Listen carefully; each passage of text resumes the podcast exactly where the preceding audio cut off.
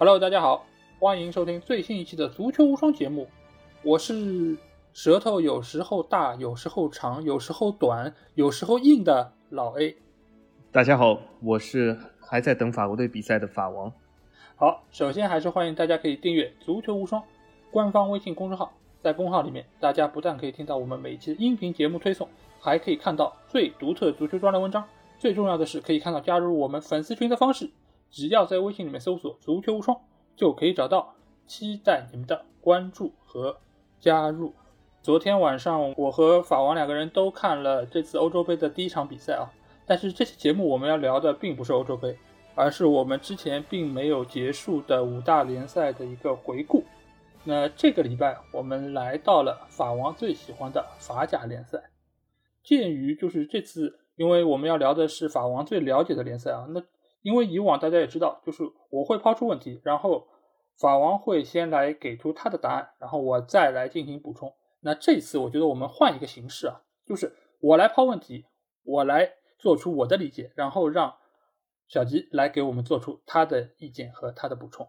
那和上一期我们对于英超的一个回顾一样，我觉得我们可以先来回顾一下我们在赛季初的时候对于法甲联赛的一个展望的那个成绩单是怎么样子的。因为我记得当时我们两个人其实都是预测了巴黎圣日耳曼尽管这个赛季可能会有些波折，但是最终还是可以拿到法甲冠军。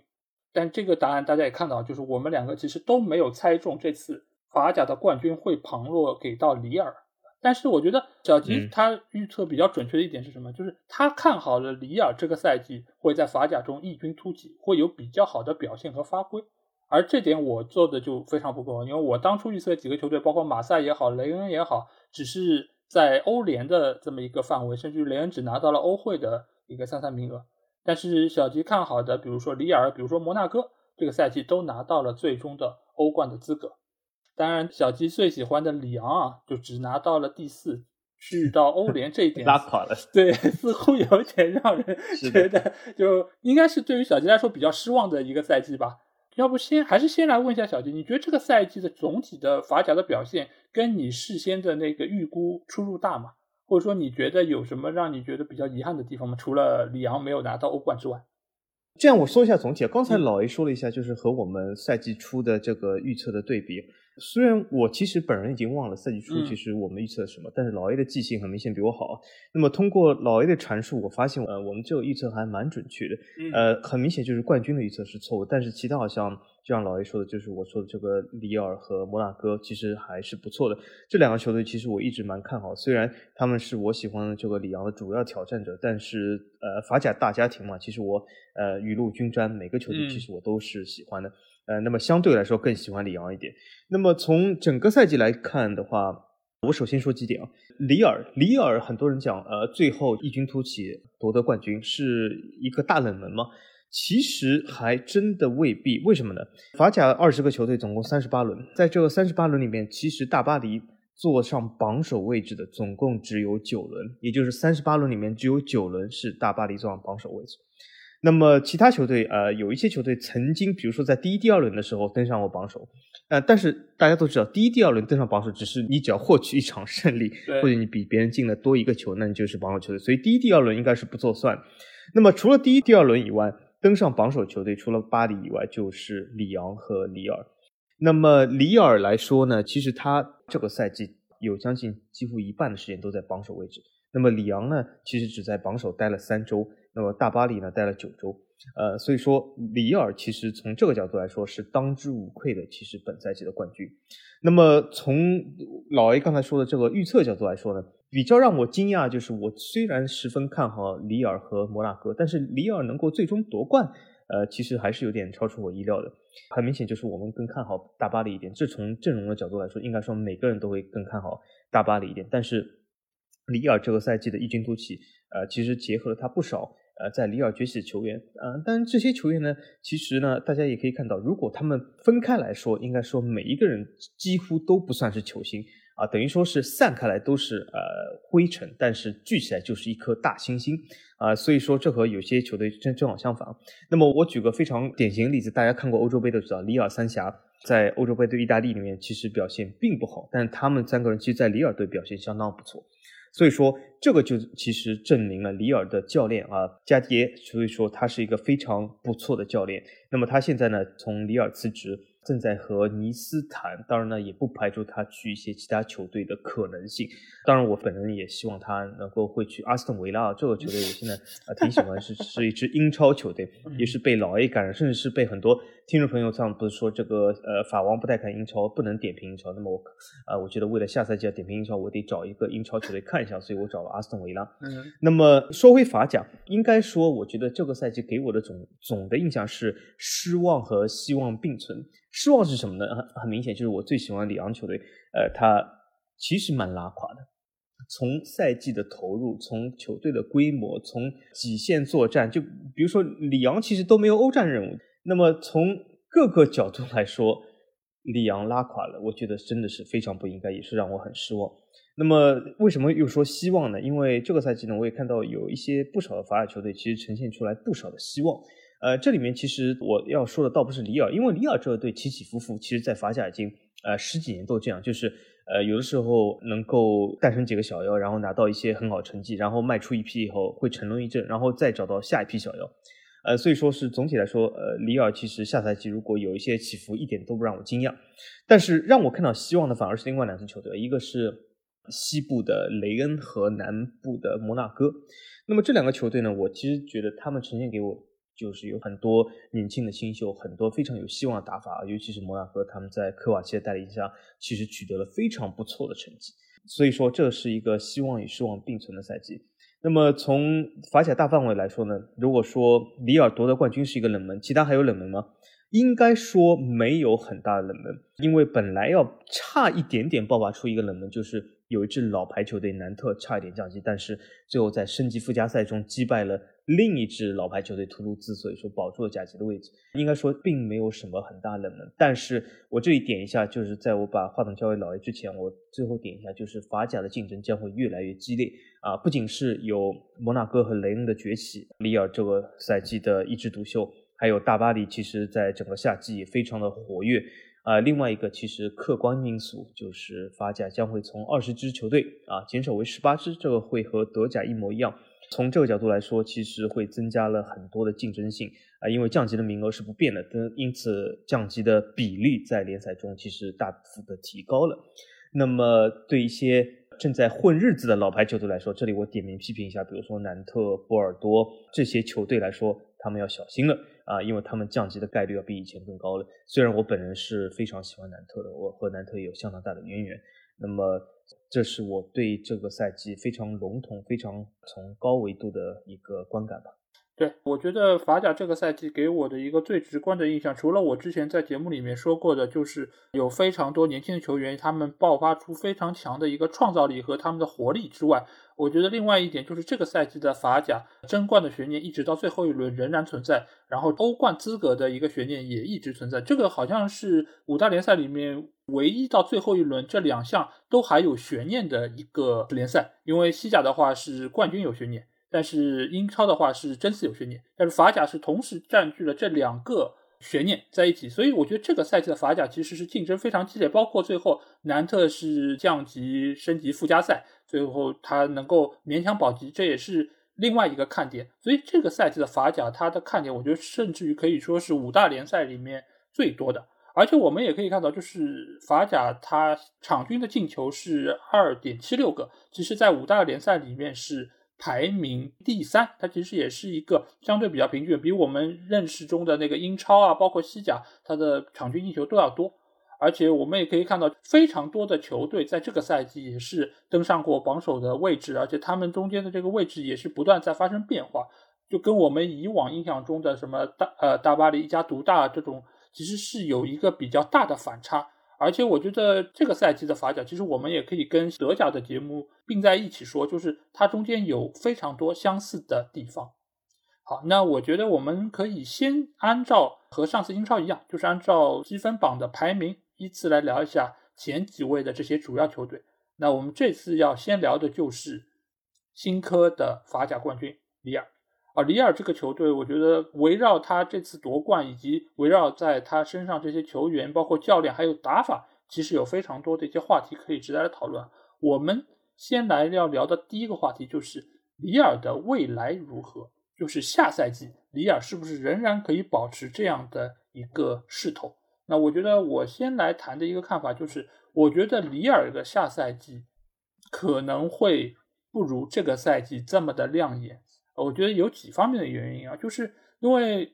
我们也知道法甲其实是属于一个除了大巴黎之外剩下的球队都是以卖人为他的主要目的，所以里尔取得冠军其实是给他队内的一些核心或者说优秀的球员卖出一个好的身价，是做了一个非常好的广告。所以我们也可以看到，包括他的门将这次创下了五大联赛零封最多场次的曼尼昂现在已经去到了米兰，包括苏马雷其实好像也已经跟莱斯特走得非常近，还有其他的一些包括伊科内，包括还有切利克等等，这些球员都已经和众多的欧洲的豪门传出过绯闻。还有就是他们的教练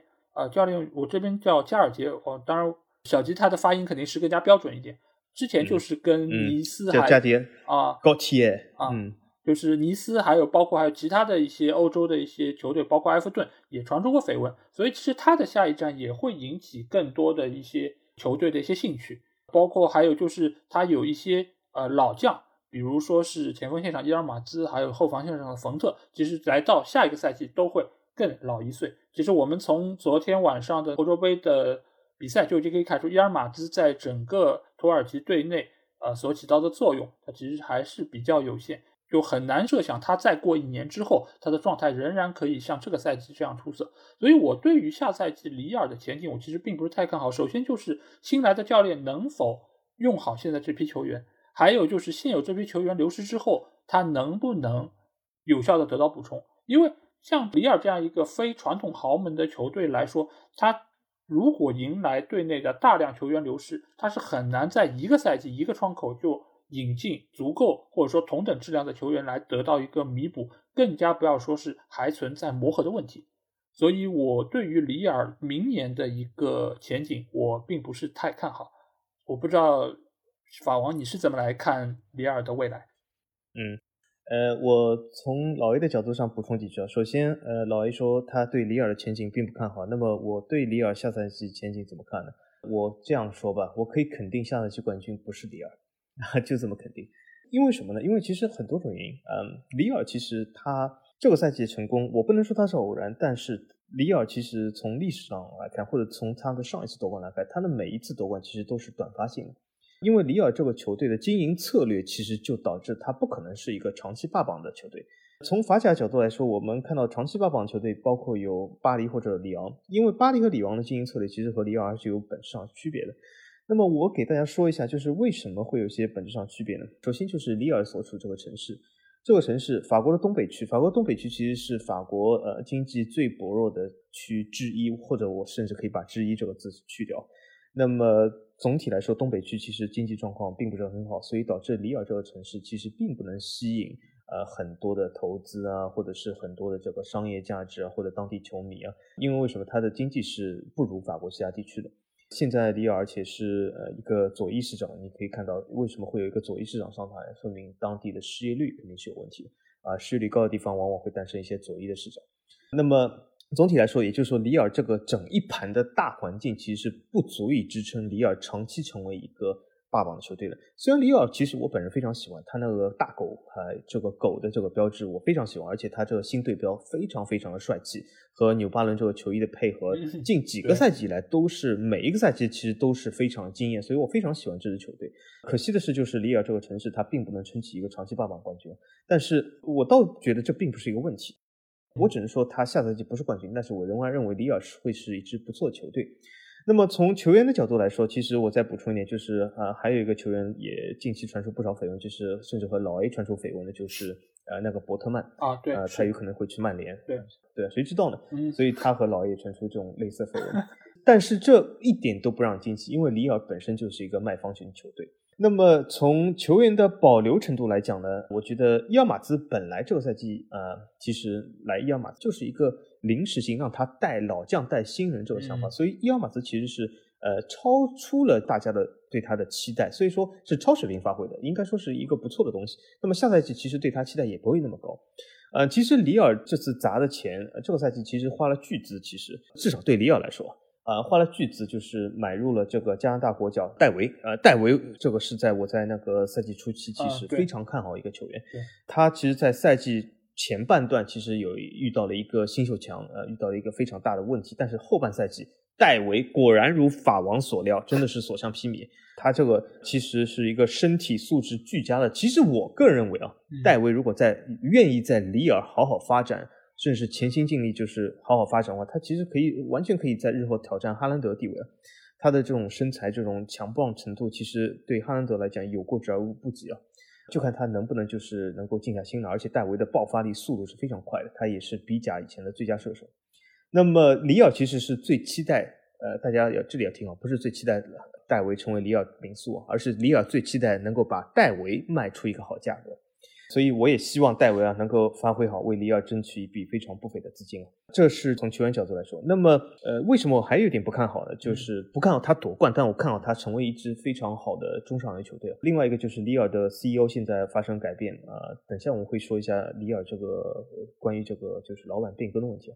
就是这个 CEO 随着老板变更就是发生改变，这个 CEO 呢是前雷恩 CEO， 那么在雷恩 CEO 之前他又是大巴黎的 CEO。 所以其实在足球世界里面很多人会讲，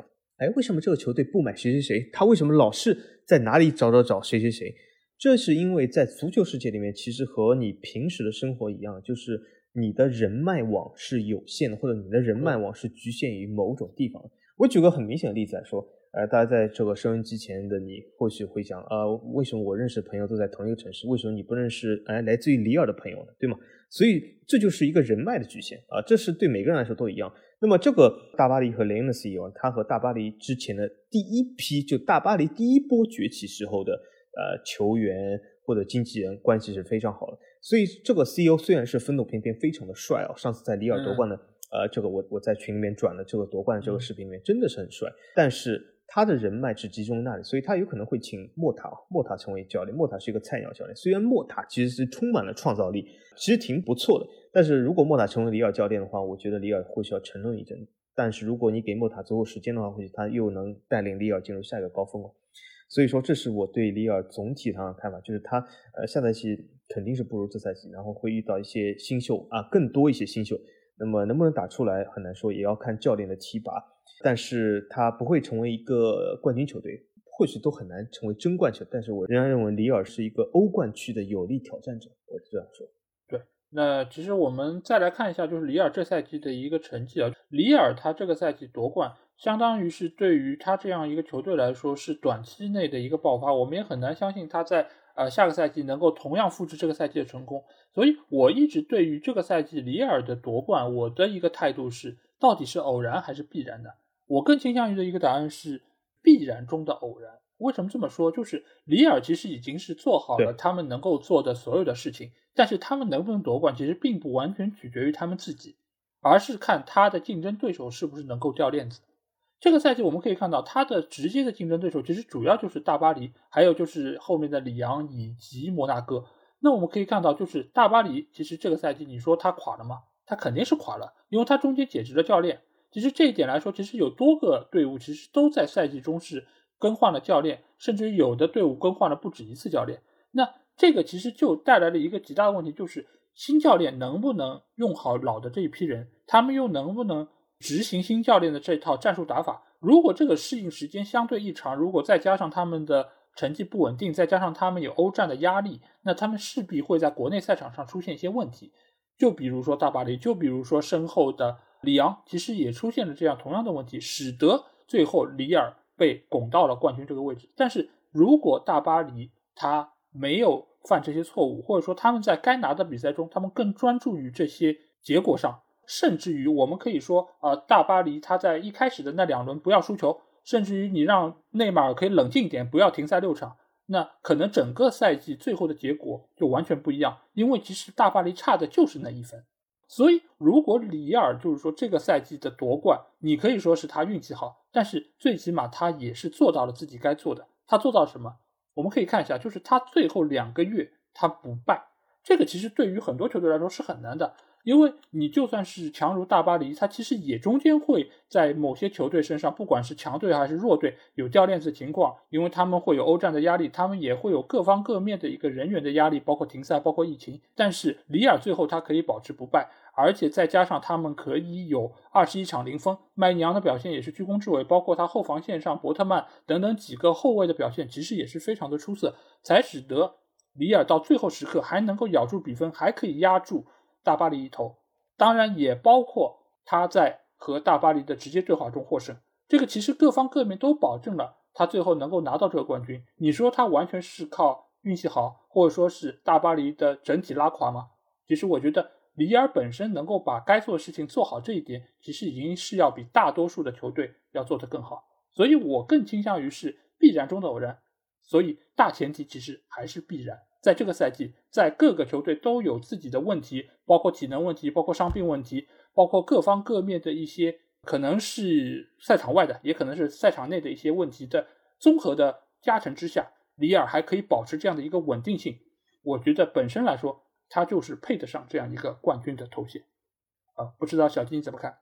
首先肯定是配得上，因为很多球迷会不会讲这个球队配不上配得上，从我的角度来说，如果这个球队夺冠，那他一定是配得上，所以说没有任何球队是配不上，只要他的分数是第一名，那他就是当之无愧第一名，这是首先我要说的。那么前面就是老 A 引入一个很好的话题啊，就是里尔这个到底是偶然还是必然。其实我是这样讲，里尔其实是一个怎么样的东西，它是一支稳定输出的准强队，因此来说，从一个准强队或者是一个强队的角度来说，那么他的夺冠肯是完全是有可能的，那么也就是存在一定的必然性。但是就像老 A 说的，这个一定的必然性它的概率其实小于某些其他球队，那么所以说其中也充满了一些偶然性。里尔这个球队，可是他为什么能够把这个偶然发展成一个必然，或者是能够偶然性这个夺冠，而不是其他球队他为什么不能偶然性夺冠？这其实我要补充我刚才说的，就是里尔这个球队，他其实有的时候讲一个球队他的好坏，其实有一个非常重要的点，就是他的这个愿景是不是非常的清晰或者固定。而里尔是一个愿景非常清晰固定的球队，就他很明白自己要干什么，自己想要什么。有些球队其实他并不清楚，其实这说起来简单啊，做起来是非常难。有些球队其实根本不知道啊，我到底是要干嘛？我到底是要夺冠呢？我还是要盈利呢？还是要创收呢？还是要怎么样生存呢？很难说。就比如说你问一下我们的敬伟哥，他的球队到底，不过他现在知道，他现在就想卖球队但是他之前其实是不清楚的他是不清楚的啊，所以说里尔是非常清楚。那么我们从一个角度来说，里尔他既有稳定性也有不稳定性。我首先说一下他的稳定性，他的稳定性就是刚才老 A 说的，他的确是能够做到很久的不败，他其实在上半段也其实做得不错，后来被布雷斯特击败了一次，最后导致了间歇性的拉垮，但是在被布雷斯特击败之前其实也是非常不错的。那么从另外一个角度来说呢，就是里尔他这个也具备了一些不稳定性。不稳定性是什么呢？就这个球队有时呈现给我们看的是一支进攻性打法球队，我们可以看到里尔在有的时候比赛中啊，全场爆射20几次门，全场完全拿住了球，但是有的时候呢，你又会发现里尔久攻不下，甚至被人偷袭进球，或者是有的时候他又不出击，有的时候会缩在后面，或者有的时候会逼成了一个0-0，比如说最后差点因为这场比赛失去冠军的，比如说是0-0对阵圣埃蒂安。那么他为什么会有这样的变化呢？那我首先简单的讲一下，就是他的稳定性其实来自于他刚才我说他有不错的愿景，他知道哪些球员他必须要给机会，就比如说我刚才讲的戴维，戴维其实不仅仅是加迪耶的非常具有的这个耐心，而且还是管理层其实是需要戴维打出来，所以说从这个方面他的稳定性是极强，他的阵容非常的稳定，而且基本每条线都是一老带一新，对吗？锋线上伊尔马兹带戴维，那么后面冯特带伯特曼，对吧？所以都是一老带一新，一老带一新，所以它是有很大的调配性。那么它不稳定性在哪里呢？就是它有几个有创造性的球员，它不具备非常强悍的替补，或者它的阵容板凳深度太薄，它只有一套阵容。那么我们可以看一下里尔几次拉垮的时候，布雷斯特、欧联里面输给阿贾克斯，都是其中有创造的球员，比如说雷纳托·桑切斯受伤的时候发生这些事。没有了桑切斯，其实里尔就完全从一支进攻球队转变成一支防守反击球队，因为他中场推进不够，他的中场创造力不够。所以说很多时候大家会讲，如果瓜迪奥拉如果没有他一群这个中场什么 ABCD 席什么还有这个什么京多安这些人，曼城或许都有可能要打防反，可是曼城的板凳深度是非常深，而里尔有的时候他只有中间一个莱昂托桑切斯，没有桑切斯他就没有创造力，所以说这就是里尔有的时候他呈现出的不稳定性，所以他既可以客场3-0大胜米兰，也可以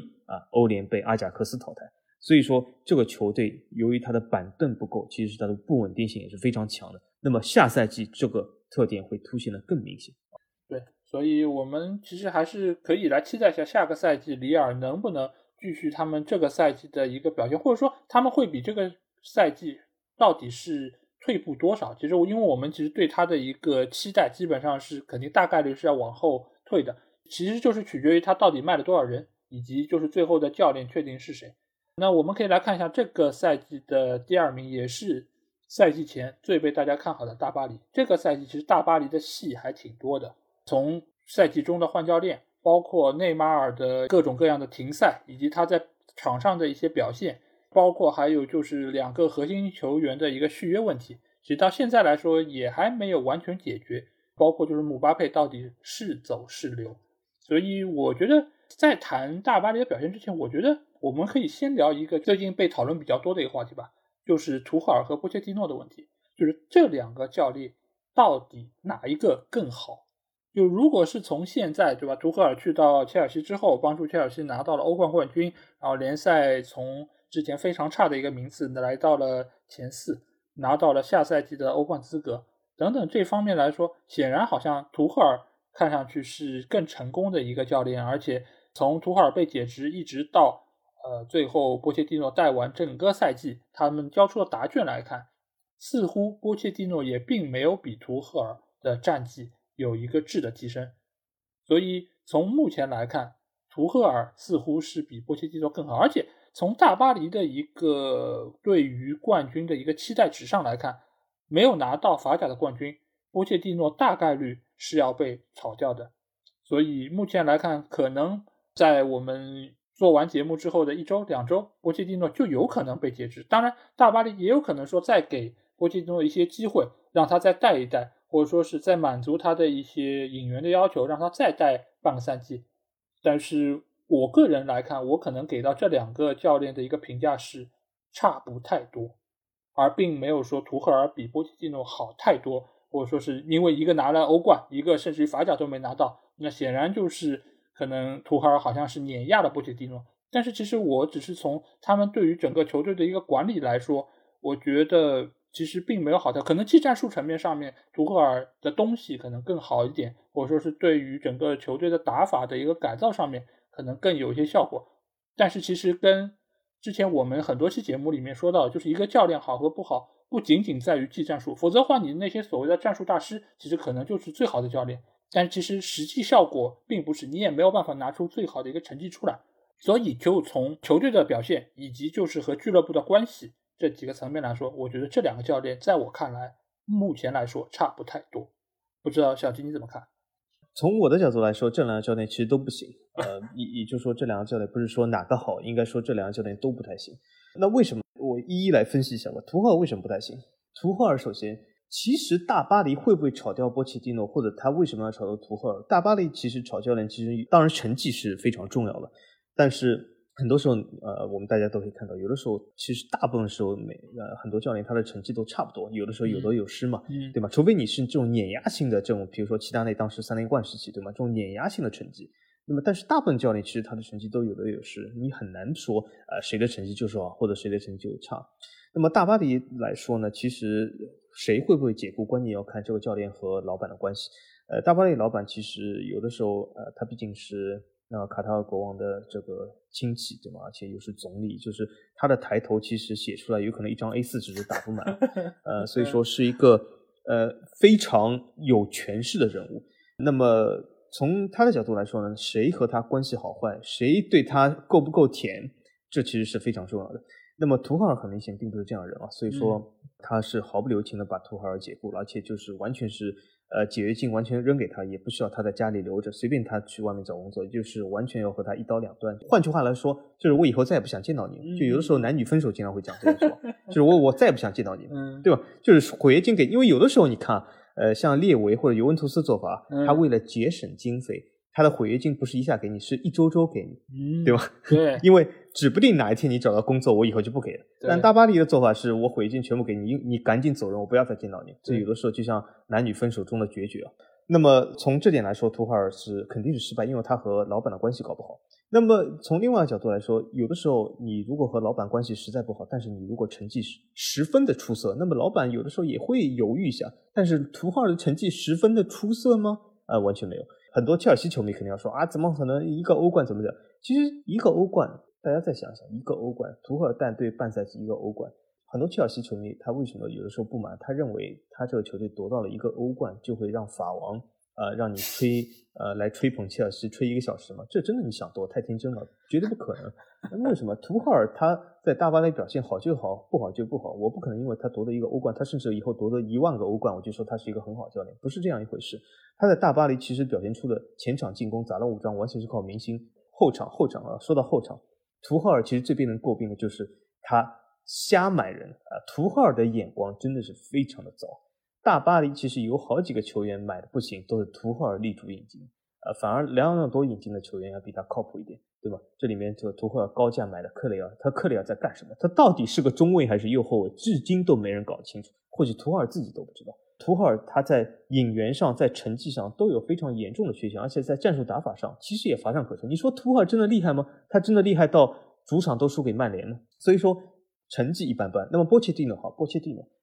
蒂诺大家都说啊，他这个淘汰了巴萨，淘汰了拜仁，对吧？是非常厉害的啊，是的确我承认。但是波切蒂诺后面对曼城在联赛中其实也有很多问题，他也没有呈现出一个日新月异，对我来说一些革命性的改变，他们并没有。当然了，法王也要公正的说一次，就是波切蒂诺毕竟在巴黎时间还短，半年真的要来评估波切蒂诺的成败，我觉得为时尚早，或者对他不公平。但是从感觉来说，我并不认为波切蒂诺是一个正确的选择，或者至少目前来说是一个正确选择。那么从目前来说，为什么还没有被解雇呢？我觉得有几个原因。第一个原因就是，就像我刚才说的，毕竟只有半年，对吧？老板也会想，或者和我一样想，就是半年是不是太短？第二个原因就是，解雇了他，巴黎会请谁呢？目前来说没有一个非常好的选择，所以我觉得在没有好的选择下，或许让波切蒂诺继续带下去也不失为一个选择。那为什么我来说一下，如果你解雇了波切蒂诺能干嘛？比如说聘请孔蒂嘛，孔蒂是一个出了名的打联赛厉害，打欧冠不行的人。大巴黎如果志在法甲，那么请孔蒂也可以把法甲从里尔手中夺回来，那么请孔蒂。可是我相信大巴黎对欧冠也是有点期望的啊，所以说我觉得孔蒂未必适合。另外一个人选，比如说齐达内从纸面上来看还可以，但是他又是波尔多又是马赛的标志性人物，我觉得他有可能心里面也有一些顾忌，就是他作为一个马赛的城市的灵魂去了大巴黎做教练，我觉得或许有点不太适合，或许而且对马赛这个城市很多球迷本身就很激进了对吧？大巴黎被淘汰还上街游行啊，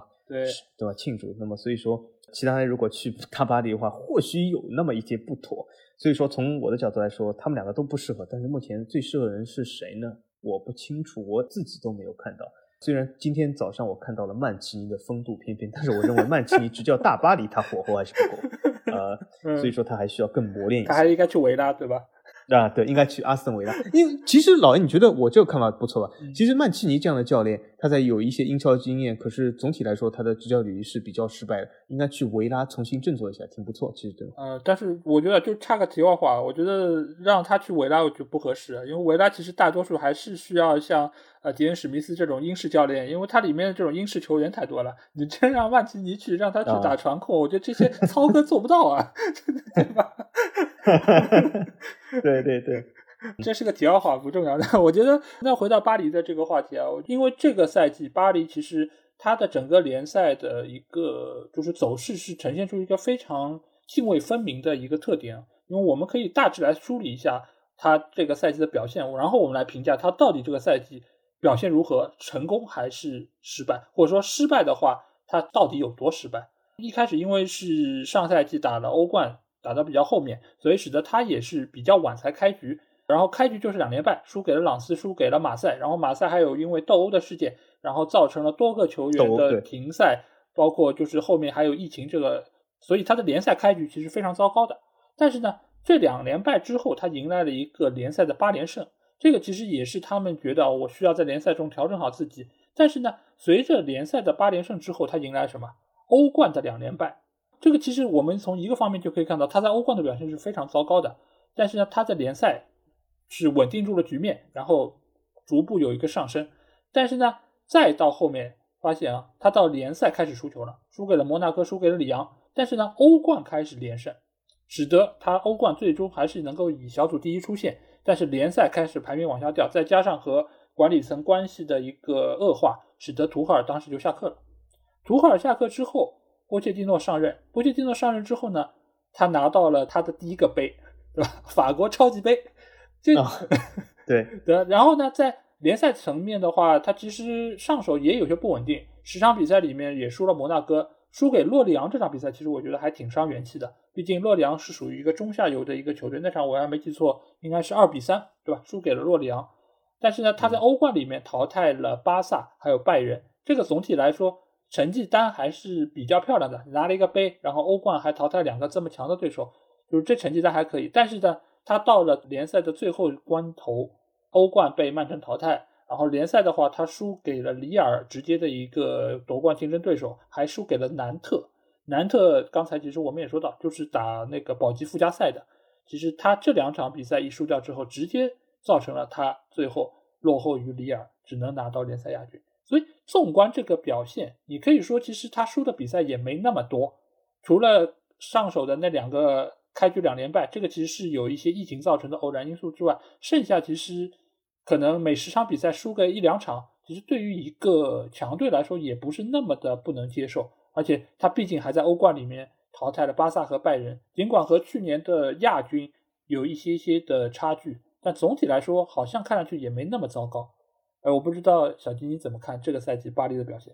从赛季来说我觉得肯定是不符合期望的，应该说从这个角度来说应该是不合格的，所以如果从这个角度来说我觉得应该是10分里面打4分。但是它总体来说呢，你说离合格5分差了多远呢？应该说是不那么远，就像老爷说，其实欧冠冲到了4强，联赛呢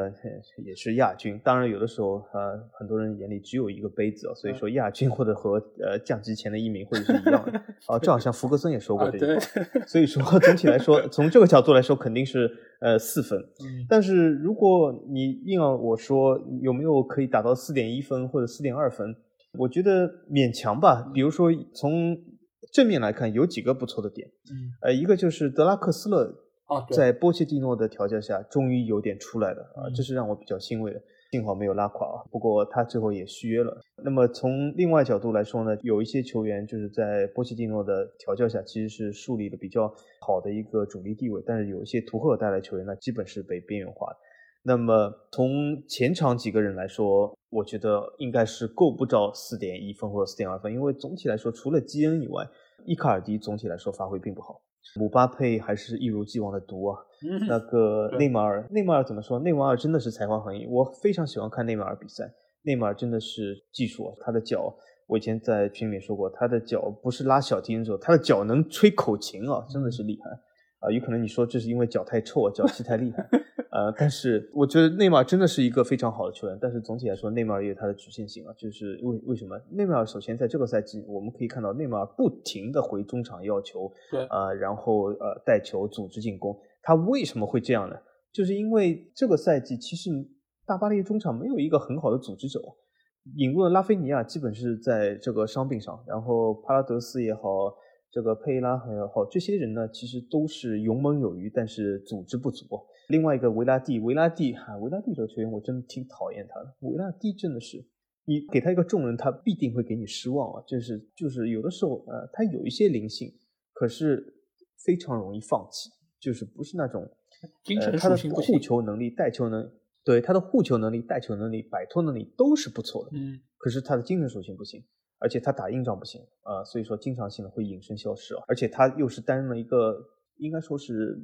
不是一个传统的现在比较流行的这种所谓的核对核 B2B 这种中场啊，它是那种后腰型的，像皮尔洛这种类型，可是他又没有一些很好的防守卡位，所以说维拉蒂这个人真的很尴尬。那么从这个角度来说，我觉得应该说是 4.1 分其实是达不到的，所以我最终还是给大巴黎4分吧。应该是不太合格，但是呢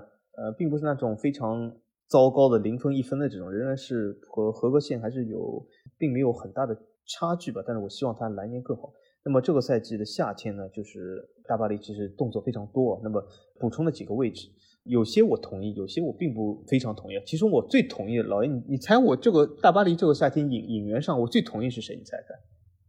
这个夏天我不知道哎，就因为我不太知道你对巴黎原来还这么关注，因为我一直知道你对里昂会比较关注一点，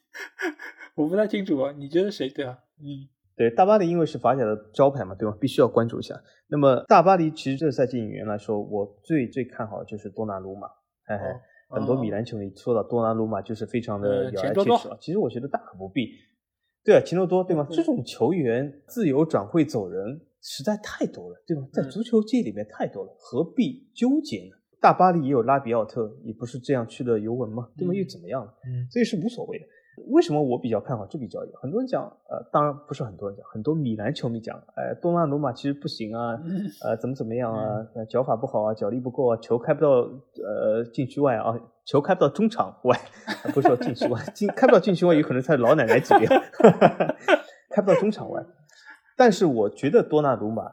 至少从今天早上，其实你知道为什么我要看意大利吗？我要考察一下多纳鲁马。虽然今天早上给他机会不多但是我印证了一点，他球还是开得到中场的他还是开得到的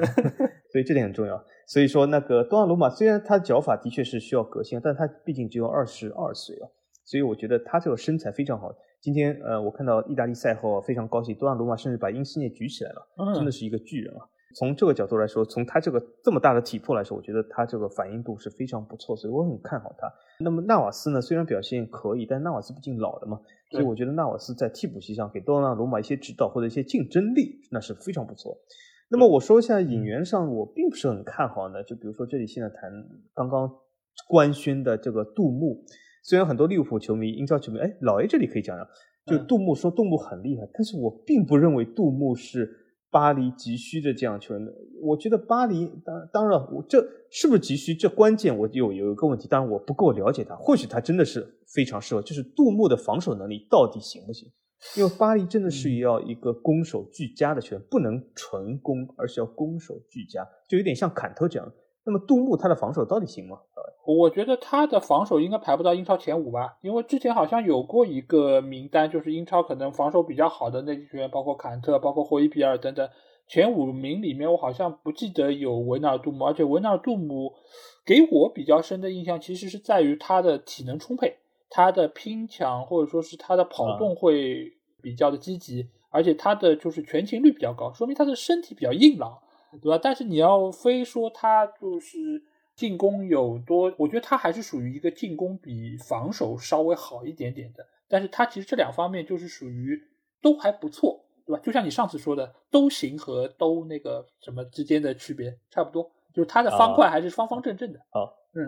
好，就那么我希望他成功嘛，但是我还要再看看。那么从其他的几个绯闻来说，我都觉得都一般般。当然我里边比较希望的一个是什么，就是大巴黎应该趁早卖出姆巴佩啊。我觉得姆巴佩是队里面一个非常不稳定的因素，至少从场面上来讲，姆巴佩并没有给我像内马尔给我这么大的娱乐，所以我觉得姆巴佩，而且姆巴佩这个球员，我公正的评价一下，作为一个法迷或者法王的角度公正评价下，姆巴佩真的蛮毒的，就是他真的不是一个非常好的团队型球员。那么我觉得姆巴佩如果真的是有这么多球队青睐的话，价格这么高的话，我认为大巴黎应该考虑一下卖走姆巴佩，把阵容重新调配一下会更好。所以这就是我对这赛季大巴黎看法。话说姆巴佩这个事情，你觉得真的有很多球队要买他吗？而且真的有这么多球队出得起这么高的钱买他吗？我其实对于卖姆巴佩这件事情我不是太乐观啊，因为首先就是能买得起他的俱乐部本来就已经非常非常少，而且就是出于巴黎对于欧冠的这个执念来说，你卖了姆巴佩，你又买谁可以记在他原来作用。尽管姆巴佩确实很毒啊，我确实承认他很毒，而且内马尔也很毒，但是姆巴佩他在爆发力、他的冲刺，包括他这个赛季表现出来的一个把握机会能力来说，我觉得还是比之前的几个赛季都要好，而且我觉得是有一个比较明显的一个进步。如果你说现在把姆巴佩卖掉、换一大笔钱过来，阿里缺钱吗？他是需要这笔钱去买其他球员吗？当然你可以说 FFP 的一个因素、对吧，但是我觉得你很难在现在这个市场上再淘到一个跟他水准一样的一个水准球员、我觉得很难，所以他真的卖掉后几步也不太好走、我觉得。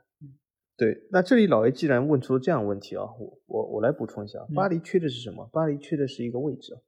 他缺的一个什么位置？缺的就是被姆巴佩占用这个位置。如果把姆巴佩卖走的话，那么这个位置就会空出来，所以这是非常宝贵的，因为足球毕竟只能上11个人，无论你多么有钱。那么老 A 说卖出姆巴佩以后该引入谁呢？其实我心里面一直有一个组合，这个组合是一句脏话，叫 CNM 组合。这是三个什么字啊？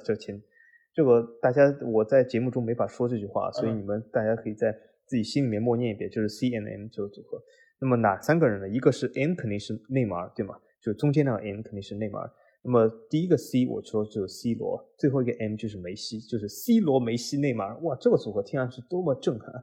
啊！虽然都是老将，但是我觉得有的时候，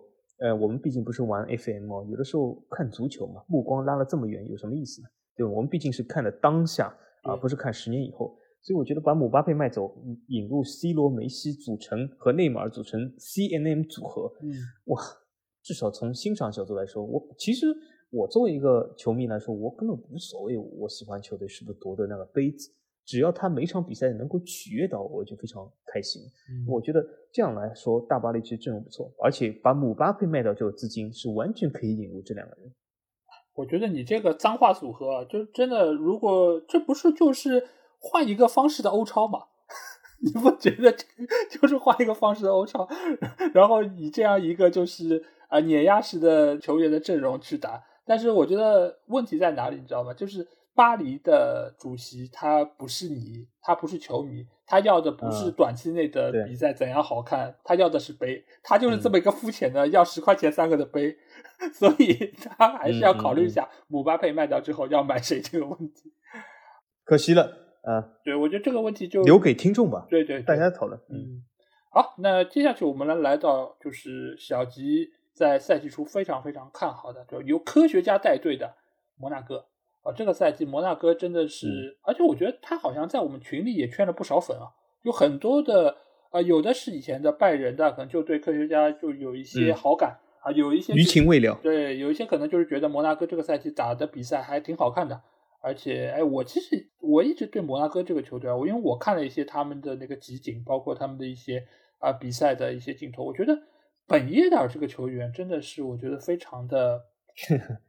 超级赛亚人，就是他的那个两撇小胡子觉得非常怎么讲，就有个性，我就看上去就非常的有特点。而且他长得像那个谁，就是你有没有看过，就是有一个电影就是讲以前皇后乐队的，对吧？雷米马雷克，对吧？就马雷克皇后乐队主唱就是那个，对，就是那个电影里面那个演员，他的那个装扮其实也非常像本耶德尔，你发现吗？就是所以我每次看到他，我就觉得就是就感觉还挺像的，对吧？而且你也说过，就是他的屁股很大，他的屁股真的很大，大家可以看一下，而且他屁股真的喜欢翘起来，总是，对，所以我一直对于这个球队，就尤其是对本耶德尔的印象还非常的深。所以我们就来看一下摩纳哥这个赛季的表现就是最后时刻，他尽管最后就是有一些波折吧，对吧？但最后好在里昂自己拉垮，使得最后摩纳哥还是惊险的拿到了欧冠的资格。那这个赛季其实摩纳哥的表现应该说是比起以往来说有一个明显进步，而且是属于他们自从上一次拿到了那个联赛冠军之后，可能是最好的一个排名吧，因为我不太了解法甲，应该可能是我印象中是最好的一个排名。那我觉得主要还是要归功于本耶德尔，对吧？就是小胡子和弗兰德的一个进攻组合，这两个人其实这个赛季在锋线上面的一个表现还是非常的亮眼。而且就是还有一个年轻球员，就是琼阿梅尼，我不知道这个法语怎么读，但是反正官方是这么给的名字。就琼阿梅尼这个球员，我看了一下他的一个表现，我真觉得是不是现在法甲是出这样的球员？因为他的技术特点，其实我觉得某种程度跟那个卡马文加其实也有点像，就他们的腿都很长，而且他们的那个抢断的这个姿势和他们的那个踢球的那个风格，我觉得也是有一些些的相似。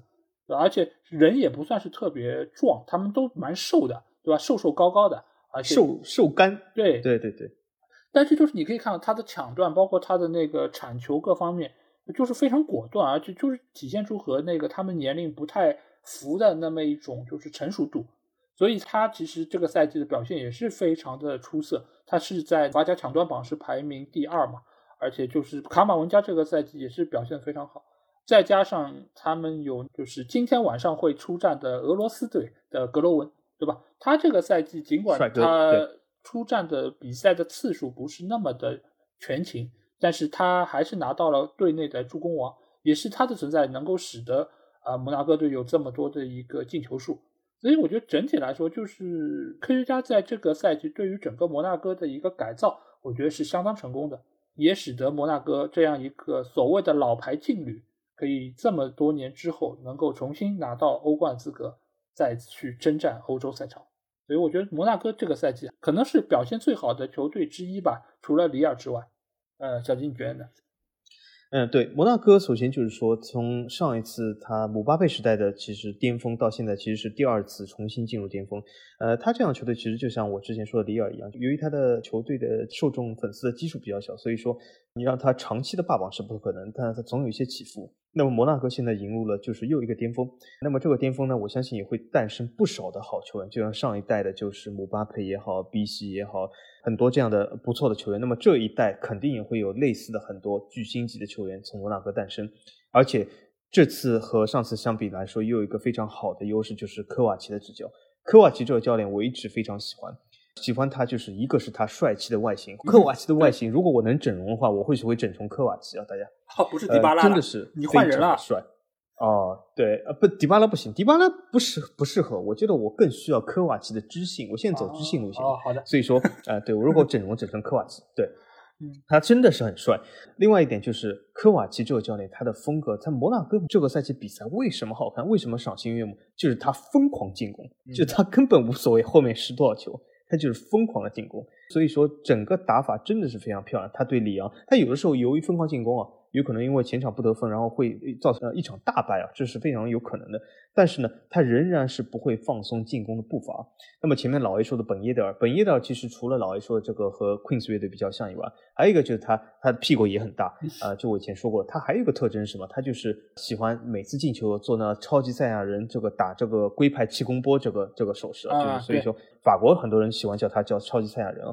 那么他现在也在法国队征战，但是本耶德尔很明显，我会觉得他在法国队机会并不是很多，但是他是一个射术非常好的一个射手，是不错的。但是他的身边有一个射术也相当不错的弗兰